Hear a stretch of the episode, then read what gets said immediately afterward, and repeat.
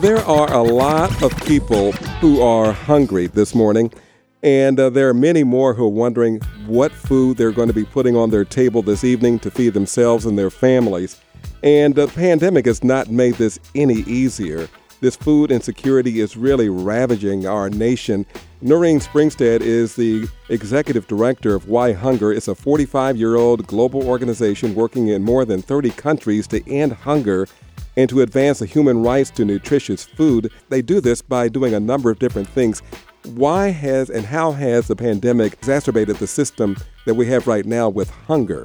Uh, Freddie, it's so good to be with you this morning. I'm sure your listeners have um, experienced just how difficult uh, COVID has been and how we've all needed to stretch our dollars to make things work and be in those lines at the supermarket, but also have friends and family members and neighbors who have had to go to food banks and food pantries and food shelves to to make ends meet and ensure that their family has nutritious food. So during the height of the pandemic, more than 50 million Americans were experiencing hunger. Those numbers have come down a little bit because there's been lots of good support out there, but still, it is a crisis in our country. One in nine kids experience hunger, and there's lots of great organizations on the ground helping people. What Why Hunger does is we run a national hunger hotline. So if you're hungry and need of help, you can call 1 800 5 Hungry and we'll point you to a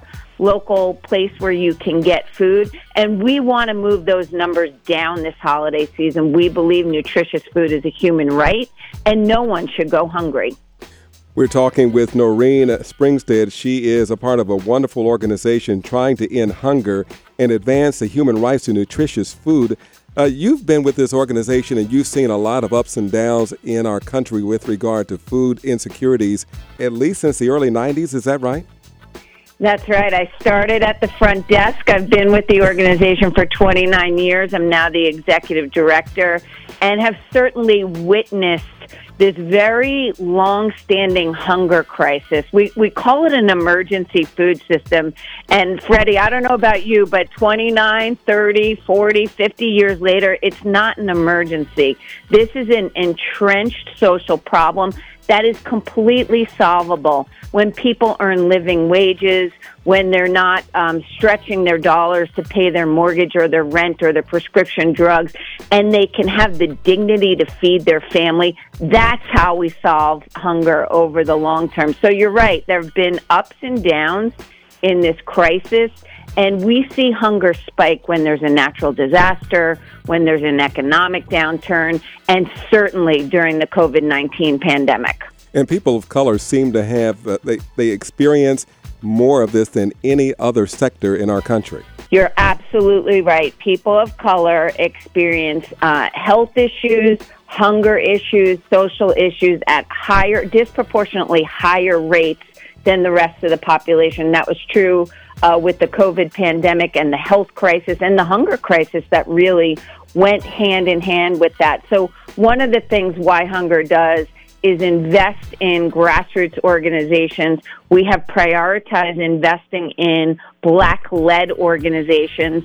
That could be a black uh, run farm, um, a community organization that's helping to implement solutions that will transform and last, that prioritize uh, human dignity, self sufficiency, economic activity, and we're really, really proud of that part of our strategy. What about these people who have wonderful jobs? Maybe they're working at Amazon, and we go to the grocery store and we we're reading the stories, we see it on news, we we broadcast it here at our radio station about the barges out on, on the sea, full of goods, full of services, and you go to the grocery store right now, and the prices are astronomically high gas prices are high, and now we're having to make a decision, a person with a full time job, as to whether or not we forego this meal or that meal to pay for prescriptions. Or maybe I should skip prescriptions too because it's so high. So, how, how do you protect the dignity of an individual who is well positioned enough? They work 40 hours a week, but they can't afford anything because everything is just too high for them. Freddie, you are illuminating the, the broader social, economical, political context of the problem.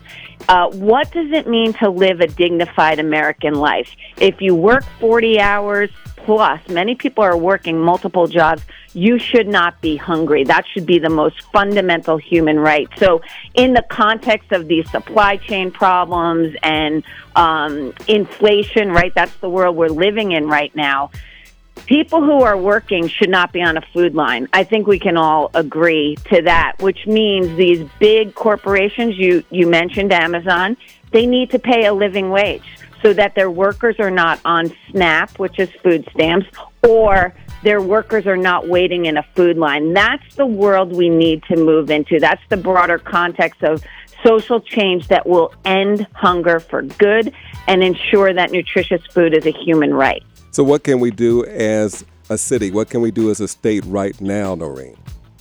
So, we believe at Why Hunger that you got to run two tracks. We have to meet people's immediate food needs. We cannot let people go hungry. I think there's a moral obligation to um, make sure that people have access to food. There's lots of incredible organizations in Minnesota doing that work. You could find more if you go to whyhunger.org slash find food. You can put your zip code in and see what's going on in your local community so that you can get your immediate food needs met. Or you can call 1 800 5 Hungry and we'll get you connected to a local place to help you during a hunger crisis.